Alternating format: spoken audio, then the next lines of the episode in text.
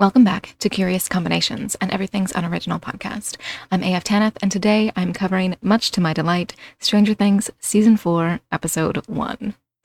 Stranger Things Season 3 came out in July 2019, even longer ago than I had realized when I sat down to watch this first episode of Season 4. It was a whole pandemic ago, and honestly, I was a little worried about this season on two fronts. A, that the pandemic was going to fundamentally change the trajectory of the show, the way so many good shows were forever altered or outright canned by the writer's strike 15 years ago. Or B, that the long wait demanded by a pandemic safe filming schedule would mean losing interest in the show by the time more episodes finally arrive. To my relief, I am deeply excited about Stranger Things Season 4 in spite of both the long wait for it and my hints of worry when it comes to some of the spoilers forced on me by certain sadly unavoidable promotional material. I, unlike some fans, have loved this show more with every new season, 3 being my favorite, which I think puts me in a very small minority, and I'm in a happy state of excited wondering about whether Season 4 could possibly top what we've seen so far. I still don't know if that's going to happen. The introduction of a humanoid villain who can speak certainly gives me pause, but I find this season's opening as charming as it is promising. So let's get into this. We open, unfortunately, with a warning from Netflix. As I write this, it has been one week and one day since the Robb Elementary School shooting in Texas, and given that this show opens with an apparent flashback to many mangled, bloodied, lifeless child corpses, Netflix felt obligated to offer condolences and to provide a content warning. I don't know that it's strictly necessary. The show does not depict a school shooting, not like how Buffy's earshot had to be rescheduled back in 1999 because of the Columbine shooting, but it's an interesting look at how content warnings and trigger warnings might evolve as our media does. We always get the typical, here's why the show's rated what it's rated, up in the corner at the start of an episode on Netflix, but those warnings are vague, unapologetic, and frankly unhelpful. Nudity, they'll sometimes say, or smoking, or even something entirely useless like fear. This show includes fear is not a helpful or sane warning, but this show could be triggering given that 19 school children were gunned down three days ago. Well, it's interesting that we've come to this point, to say the least. I truly wonder where we're going to go from here. But on to the scene in question. If I am to have one true doubt about this season going forward, it comes in this scene, because we are in a parent flashback. Matthew Modine's character, Dr. Brenner, once called Papa by Eleven, is alive and well and still working at what appears to be the Hawkins lab. And this is Dr. Brenner as we've never seen him before. In the past, his attempts to present himself as a fatherly figure rang incredibly false. He was an unambiguous villain. He was involved in stealing Eleven from her mother, in covering up Eleven's existence and in faking her stillbirth, in permanently disabling Eleven's mother when she tried to get real answers, in emotionally torturing Eleven and who knows how many other children like her, and in pushing Eleven and the other children in the program to physically endanger themselves by using their powers. He was a fundamentally abusive man who would have definitely deserved his death at the hands of the Demogorgon way back in season 1 but season 2 delivered ambiguity as to whether or not he had truly died, and his appearance in the prologue to this season further implies that he is going to play a role in the narrative going forward. Far worse, though, is that what happens in this scene attempts to cast him in a different light than we've ever seen him in before. The exact date of the prologue is unknown, but it's definitely before the Demogorgon catastrophe, and Brenner is working at the Hawkins lab. But what he's not doing is acting like the manipulative false father figure he was to El. No, Brenner, as we see him here, is trying to strike a balance between using children as lab rats and providing them with a childhood. They're not being properly nurtured based off what we see, no. Of note, they're not being given anything resembling bodily autonomy. They are being forced into conformity, denied the right to showcase their individuality with clothing choices or hair choices. And while they do have a playroom not entirely devoid of cheer, it's clear that their play is primarily work or training.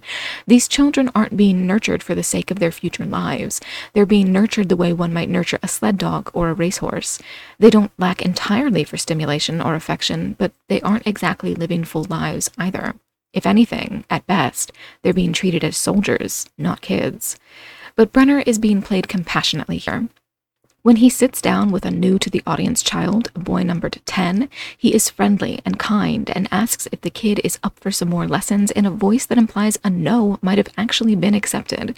He draws pictures for the boy to try to catch clairvoyant glimpses of. He smiles and laughs and makes jokes about how awful his drawing ability is. And later, when things start to go wrong, he acts concerned for both his colleagues and the children in his care. And when he reawakens from a head injury to find almost everyone in the program murdered, he cradles Ten's corpse and looks like he's about to cry. He is horrified and shocked and seemingly traumatized by the scattered corpses, and he seeks out the monster behind massacre. And that monster is El. His voice changes as he confronts her. It hardens and goes cold. He appears to change as he sees her standing there, bloodied and unblinking, apparently guilty and unapologetic about it.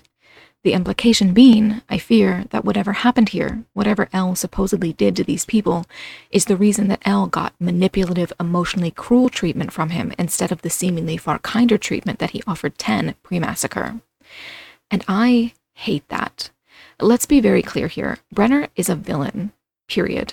Brenner is a villain because of the murders and the maiming that he's been involved in, and because he was the driving force behind accidentally unleashing the Upside Down.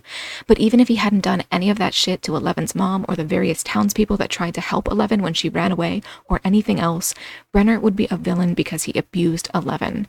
He abused a tiny, helpless little girl who had no choice but to rely on him and to love him as a father figure, and he is absolute, irredeemable trash for that.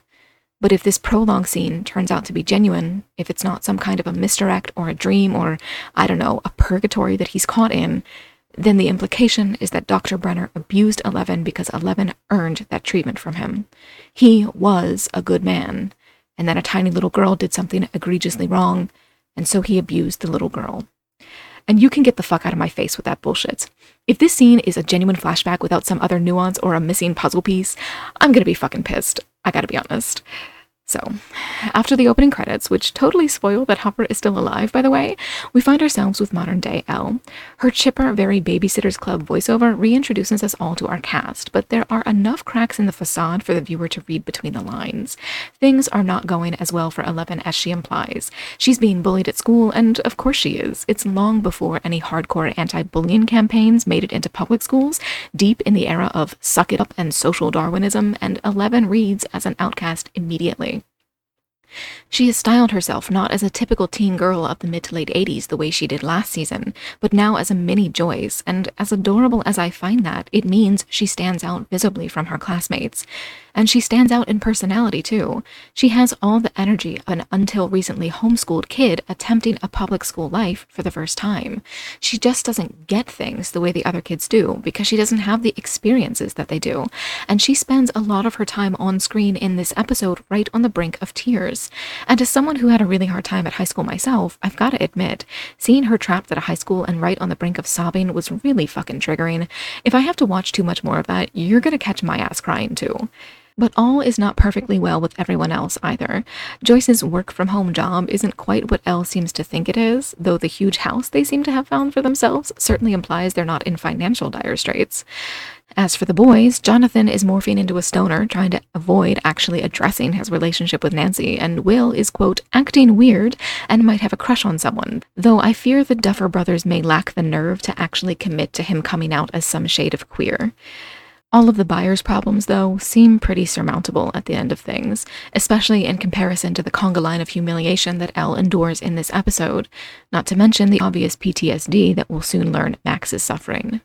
Cut to Hawkins.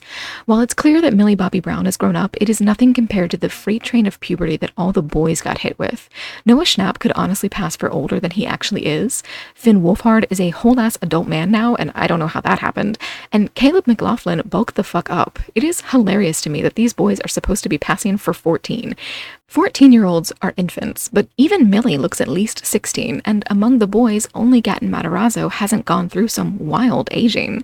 And unfortunately, to try to keep up the illusion that these adults are still children, the so called teenagers around them are all being played by people who look, and almost all are, almost 30. Like, I can tell that Eddie and Argyle and Jason are all being played by men my age. No one is fooled here, and it's honestly kinda gross.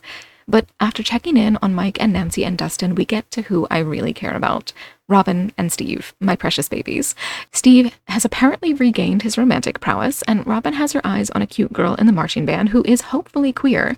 I hope that works out for her because I love Robin and I want her to be happy. And, well, I'll save my shipping preferences for once I know more about what the fuck is going on with Jonathan and Nancy, but I just love Robin and Steve's relationship so much. And if Steve doesn't get something interesting soon, I'm gonna start leaning into some kind of a queer platonic Robin and Steve thing as part of like a larger polycule with this new girl that Robin's into.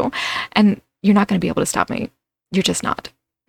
But at the school, a pep rally is underway, and the cheer squad stars one of our new main characters. At least I think she is. Maybe not, based off the end of the episode. But her name is Chrissy Cunningham, and there's something vaguely Scarjoey about her, which of course means that she's the queen bee of the school. But she, like the rest of our sympathetic female characters, is going through something upside down related. And while we don't quite know what that is just yet, it is obviously nothing good. It does look fairly lethal, in fact, but we'll get to that later. First, we have to watch this obviously 30 basketball captain attempt to appropriate the pain of last summer's loss for school spirit and basketball ambition and it is skin crawlingly disgusting. Very high school, yes, but that doesn't make it any less painful for Max, whose life has wholly fallen apart since her stepbrother's death. Yes, he was a truly unforgivable, abusive, racist teenager whose loss is genuinely not a negative for the world at large. But he was still a part of Max's family, and the severance of that familial connection is going to sting even if it's in the long run better for her quality of life especially because right now she has not yet reached the long run.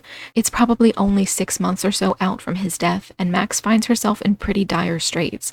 Her stepfather ran out on the family, her mother is drinking herself to death to numb the pain, her only female friend moved across the country, she broke up with her boyfriend, and she's having to shoulder more weight than any girl should at her age. And on top of her obligations and what she takes on in her empathy and the blatantly obvious PTSD she's suffering, she also has to stave off the irksome probing of her admittedly gorgeous and well intentioned, but definitely clueless and none too helpful guidance counselor. After the pep rally, we find Lucas and Mike and Dustin talking about their big climactic D&D session, which Lucas will have to miss because it's at the same time as the final basketball game of the season. Everyone is trying to convince everyone else of their own side's righteousness, and it's a lovely scene because no one's unreasonable and no one is wrong. Everyone's just being a tad bit selfish and less than perfectly empathetic in a very real human way, and Lucas comes away from it the best of them, I think. It's a far cry from his abrasiveness back in season 1. Here, he is pulling away from the group because he's in reasonable, understandable, very common teen pain. He's sick of being bullied, he's got an in when it comes to climbing the social hierarchy of the school, and he's got a fun skill that he enjoys flexing. I could never begin to care about basketball, but I love that it's what Lucas chooses here. He doesn't let his friends guilt him into the D&D game instead of his obligations to his team, and it's a lovely sign that Lucas is growing up. Of all the boys, he has probably matured the most. Though we haven't yet examined Will much this season, so we'll see where he's at before I say anything definitive on that front. But back in California, Joyce gets a very ominous package in the mail. Instead of the college acceptance letters that she's hoping to find, she instead brings into her home an enormous box covered in far too many hammer and sickle stamps. One is too many, honestly, but this is ridiculous. She opens it in trepidation and finds inside it a doll a doll in traditional Russian garb, and in case you're a complete moron and somehow miss that this doll and those stamps and this package is obviously Russian, the clumsy musical cue is here to help you out. It's honestly a hilarious musical choice, almost as funny as the lingering shot of Winona Ryder making worried and confused faces at this doll. It's not like Winona at the SAG Awards funny, but this girl and her faces are just chef's kiss. Cut to the school. Will and El are in the same history class, which is nice, but it does nothing to temper the humiliation that El is about to endure at the hands of this stereotypical mean girl with awful hair. Like, Seriously, how about you deal with what's happening on your own head before you try shaming anyone else? Or, hey, here's a thought. Learn from that bullshit line you gave in your own project about Helen Keller changing how the world perceives those with disabilities and grow some fucking compassion. It could not be more obvious that El is in some way vulnerable. It's not a disability, sure, but they don't know that. And instead of using it as an opportunity to practice kindness and empathy, they descend upon the most vulnerable member of the herd like a pack of hyenas, and it's not a pretty sight. The teacher, of course, does nothing try to help El, who is clearly about to burst into tears in front of the class before Little Miss Bad Bleach Job even opens her mouth. And lest you believe that this is inauthentic, trust me, it is not. We like to talk a lot in America about all the good that teachers do, especially in the context of how little they are paid. But believe me, some of them do a whole hell of a lot of harm too. Because I have been this girl before. I have been El in this scene. I've been the girl trying to give a presentation in front of the class, about to burst into tears in front of everyone because someone is needling, bullying, or outright mocking them. Except when it was me standing in a push being humiliated, I was being mocked by the teacher himself. So, as we cut away from El walking down the hall and crying, a position I've been in, we cut to an emotionally numb Max in her own school's hallway trying to dissociate from her PTSD and her awful home life, which is another position I've been in. There's a moment here, a moment when she passes Chrissy in the hall as one of them is arriving at and the other is leaving the counselor's office, and Chrissy is hiding her pain a bit more deftly than El, but far less successfully than Max. Chrissy is clearly going through something, though at this point in the episode, we have no idea what, and the rest of the episode clarifies things only a little bit for me. Now, the Max and the counselor scene is awful in a very real world kind of way. The counselor means well, she really does, she's really trying but she's placing the outcome of these sessions at Max's feet, as if Max is doing something wrong by not opening up to her spontaneously, and as if it's not the counselor's literal job to coax Max into feeling safe and supported enough to open up. Worse, the counselor doesn't appear to be picking up on the subtext of what Max is saying about her stepdad. If it's better that he's abandoned the family than that he's stuck that implies behavior much worse than the assholery that Max reports. Stop asking her how she's sleeping and accusing her of not being truthful and forcing her to mask her pain to placate you, and do your fucking job. Talk to her about her hobbies, ask about her friends or her favorite class. Hell, ask what fucking song she's listening to when she would clearly rather listen to whatever's on her Walkman than whatever is coming out of your mouth. Like, that could be the session itself. She's trying to dissociate with music, so start bonding with her over that. It shouldn't come as a surprise to anyone that sometimes, when someone is in this much pain, you have to meet them more than halfway. Honestly, to put another point in the Lucas is growing up to be a legit good man column, he does a better job trying to empathetically connect to Max than the counselor does. He offers her a free ticket to his basketball game. He talks to her about the possibility of getting involved in a hobby of some kind. And he emphasizes that his care for her doesn't come from being an ex boyfriend, it comes from being her friend. And that's a far cry from the teenage toxic let's play mind games relationship that these two were engaged in last season. He's clumsy about everything that he says, sure, but it's not like he's trained to do this. And for someone with no real idea of what they're doing, he does a damn good job. But in the bathroom, we find two girls in distress. Max is one of them, and she's taking Tylenol, hopefully for something like a headache and not because she's trying to abuse it, because spoilers, that's not really a thing. And then there's Chrissy in a stall vomiting into a toilet. Now, I'll be honest, when I see a teen girl somehow connected to a monster throwing up into a toilet and trying to hide it, my immediate fear is the most obvious one. Is Chrissy pregnant? Given that she appears to die at the end of this episode, I assume that's not going to be it. But there's an ongoing through line in this show of things being brought into our world from the upside down, and what more literal way to bring something into the world is there than via pregnancy and childbirth? Honestly, it's just that you never see women throw up on TV unless they're about to have a baby, usually a dangerous one that they don't want. But when Max leaves, we find that something really horrible is going on with Chrissy. Something really, really horrible. She's hallucinating her mom's voice, a pounding on the stall door, and monstrous feet beneath the gap, all accompanied by a very familiar flickering of the lights. Whatever is up with Chrissy, it's got something to do with the upside down, and that is incredibly intriguing. As far as I'm aware, Chrissy is wholly new to this season. I don't recognize her face or her name as something we've seen or heard before, nor do I recognize her parents' faces or voices. She's obviously tied into the larger supernatural story somehow, especially given that a very upside downish monster is coming after her specifically. But I cannot possibly fathom how she is involved and I'm kind of worried that it could have something to do with Billy. But for now, we're back to our boys. They're dealing with a group of D&D nerds whose casting is all very reminiscent of Jason Earles and Hannah Montana, and I honestly think the costuming here is doing the actors no favors. Joseph Quinn might not look quite so old if he wasn't wearing what looks like the world's worst wig and clothes I don't at all associate with teens of any era. Because, to be honest, he's only like three months older than me, and yet he could pass for 40 here. It's not good. Also, not good is the vibe he's bringing to the show. He's perhaps the most authentic portrayal of the outcast I've ever seen in media. He's not some misunderstood, sympathetic underdog. He's not getting the Jonathan in season one treatment. Eddie is fucking annoying. He's disliked by the other students because so much of his personality, or how he presents it at least, is unlikable. He harasses people for shit and giggles and has made Nobody Likes Me his primary personality trait. And while I get that impulse, you have to wear whatever armor you can get, honestly, especially while you're still in high school, it doesn't mean that he doesn't fucking suck, especially when there's an implication throughout many of his scenes that there is more to him than being an annoying jackass if only someone or something could get him to show it. And it doesn't help that most of the rest of his little posse looks even older than he does. Like, these fuckers look weathered. What is happening? Who approved of this? Side note though, Gaten Matarazzo's little Jesus Christ when Eddie throws some shit at him is such a hilariously perfect line reading, and I just fucking love Dustin when he is given room to shine. Speaking of shining though, Joyce calls in a friend's help on the whole weird Russian doll front, and yes, on that note, I will be watching season 2 of Russian Doll ASAP, never you fear. To my mild disappointment, it's not Mr. Clark who she calls. To my pleasure, it is instead Murray, Joyce's other not boyfriend. And he is every bit the funny bitch he was before, making his presence very much appreciated. Between you and me, I don't miss Hopper for a second, but I do so long for more Joyce and Murray scenes. Can we have Joyce and Murray and Mr. Clark all be best friends, please? Because that sounds like a ton of fun, to be honest. On to Nancy and Jonathan drama, and I've got to admit, Season 3 killed their relationship for me. Just break the fuck up already. Y'all are tiresome.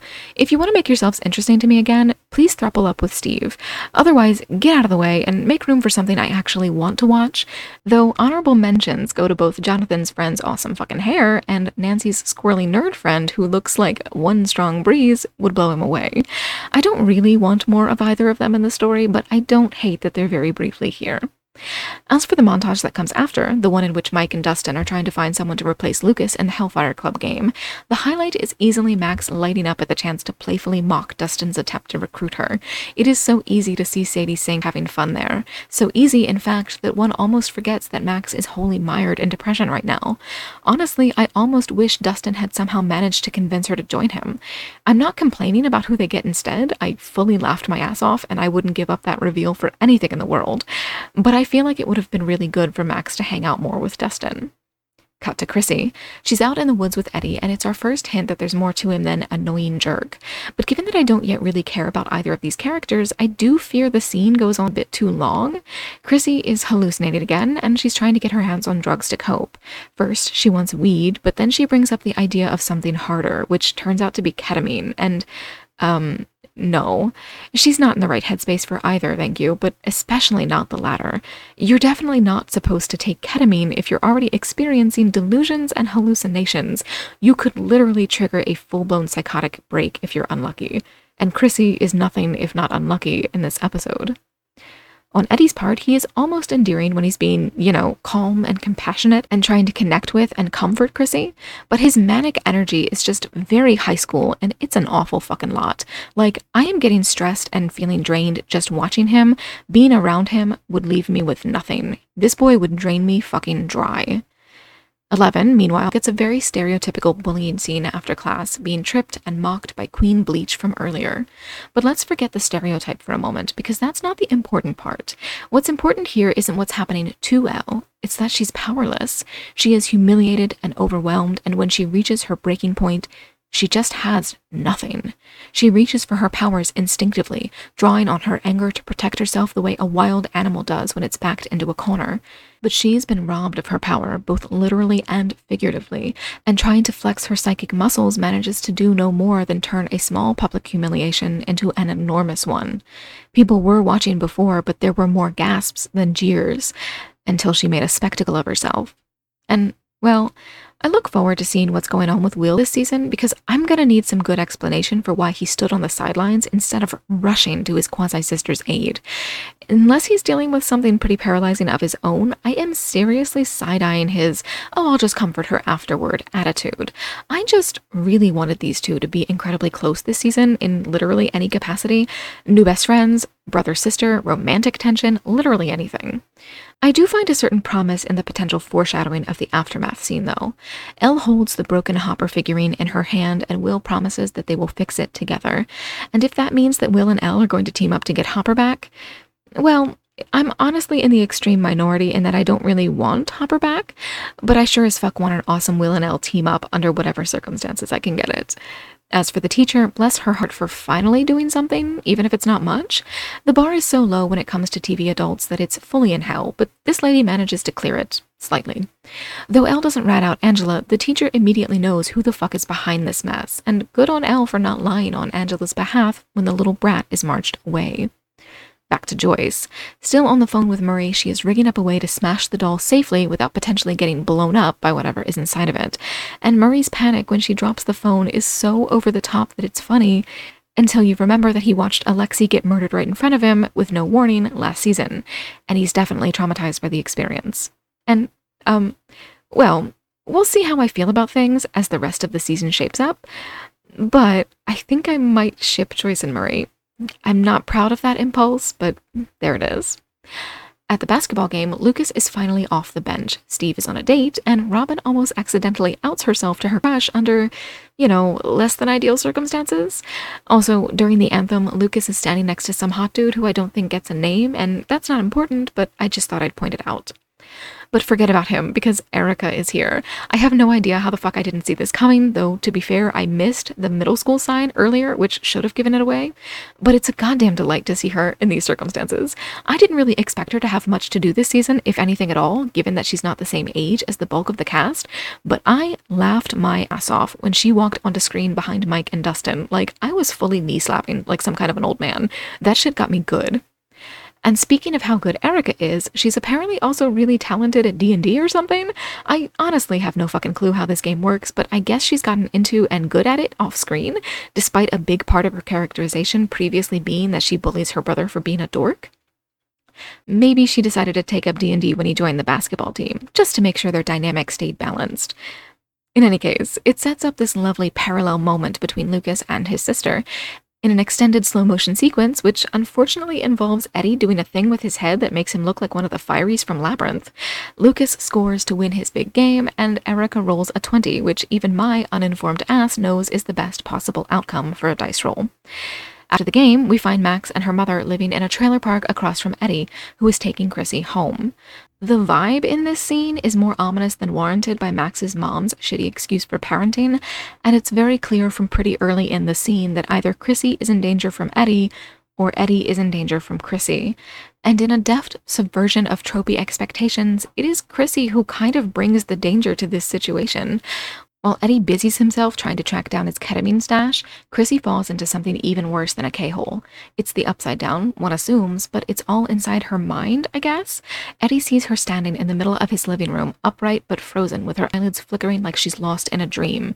And she is, Except it's not actually a dream. It's a nightmare, yes, but it's real, even if it is only inside her mind. And her mom is there, dead and distorted, as is her dad. And something humanoid but vaguely squid like that tracks her down and tells her it will end her suffering. Who or what this is and how it's connected to her is anyone's guess, but there's a certain spider motif going on, and there's a portrait showing what I assume is Chrissy's as yet unseen sibling, so perhaps they're involved somehow? Whatever this is, though, it doesn't end Chrissy's suffering, or at least not before making it a whole hell of a lot worse. In reality, Eddie panics and screams in Chrissy's face as the lights flicker, proving that he's definitely not the person you want to be around if you ever accidentally overdose. And within her mind, Chrissy is seized by the weird, wet, growling monster stalking her. I don't know how I feel about him right now, and I won't know until I know what the fuck or possibly who the fuck he is, not to mention his motive. Again, time for your suffering to end and all that, but that ending apparently involves Chrissy's body floating up to the ceiling where all her limbs begin to bend and snap while her jaw breaks and her eyes bleed and then her eye sockets collapse. It's, um, it's really fucking gruesome. It's far worse than anything else the show has done so far, at least as far as I can remember, and there's no shame on Eddie for screaming his goddamn head off. That is very much the right response. But that's where the episode ends. I have no idea what happens from there. As I implied before, I assume that whatever has just happened to Chrissy spells serious danger for Eddie too. Otherwise, the narrative purpose it serves is to draw him into the supernatural goings on, and Well, I can't pretend I'm thrilled about the prospect of him being a large part of the season's plot, but I'll accept it if I must. In any case, there's our episode, and oh boy, was it a hard watch. A fun one, yes, but only by virtue of familiarity. It felt rather like being reunited with an old friend after a few years apart, but it hit the ground running, that's for sure, and everyone is suffering here. Chrissy appears to be gone almost as soon as she was introduced. Nancy and Jonathan continue to be boring, and both El and Max are fucking going through it. I hope we get some silver linings on the storm cloud that I'm sure this season's going to be, that is for sure. But all in all, I am really excited to get further into this season and see if it holds up to all of my incredibly high expectations and hopes and dreams. I'm going to be very disappointed if it doesn't, but I suppose even if worst comes to worst, I'll always have season three. So, what I am doing this week is that I am going to, mm, over this week and the next, sit down and watch one episode of this show per day. I sit down to watch the show in the morning, I record the reaction video, I write the podcast script, I record the podcast. So I'm not quite binging, but I am going to, you know, get through the show fairly quickly and I'm really excited. Like I said, um, you know, I'm not thrilled about some of the things that I, you know, some of the initial first impressions, the perceptions that I have about the show, especially based on some of the promotional re- materials that were released. Um, I don't know I, I'm a bit worried about how this show is gonna shape up, especially because of how much I loved season three. Season three was such a high for me that there's a long way it could fall, even if it's not as good as season three. I don't know if, you know, that's gonna mean that it feels a bit like a disappointment, even if it's actually really good. It's just it didn't hit quite that high. Or if, you know, even at its worst, maybe Stranger Things is still phenomenal. I don't know. But First episode, one of nine. We have seven to watch now, and we will get two more in July, as far as I'm aware. And that is a lot of space to tell a lot of story. Um, I believe the episodes are longer this season, and so, you know, I am really excited. I, I can't wait to find out what all is going to happen. I really hope everything is going to turn out to be satisfying. And if nothing else, like I said, I'm kind of just happy to see all my favorite characters again. I have very few shows anymore that I am invested in, this might be the only one. No, Umbrella Academy. This and Umbrella Academy are the only two. And um, both of these are being released almost back to back. So I'm very excited. I'm I'm just this is a good month for me. So, with all of that said, I'm going to be back again next week with my coverage of episode two. If you are interested in my reaction videos to this series and every other series I've covered so far, those are available to $5 patrons. If you are interested in helping me decide what it is that I'm going to be watching after I get through this slew of great stuff that's being released this month, you can join me over on Patreon for $1. $1 patrons and up, of course, get access to my polls determining what it is that I watch. Um, if you are not interested in either one of those tiers, you can always tell me about what it is that you would like to find on the Patreon, and I will always consider those, you know, opinions. Um, and if you are not interested in Patreon, period, at all, that is perfectly fine. No hard feelings. You may be interested in leaving a rating or a review on your podcatcher of choice. That helps very much and is very much appreciated. Alternately, you could talk about the show on social media or recommend it to a friend. Other than that, though, I really appreciate just that you're showing up and listening. Like I said, I'll be back next week. I hope you will join me then as well. And as always, thank you so much for tuning in.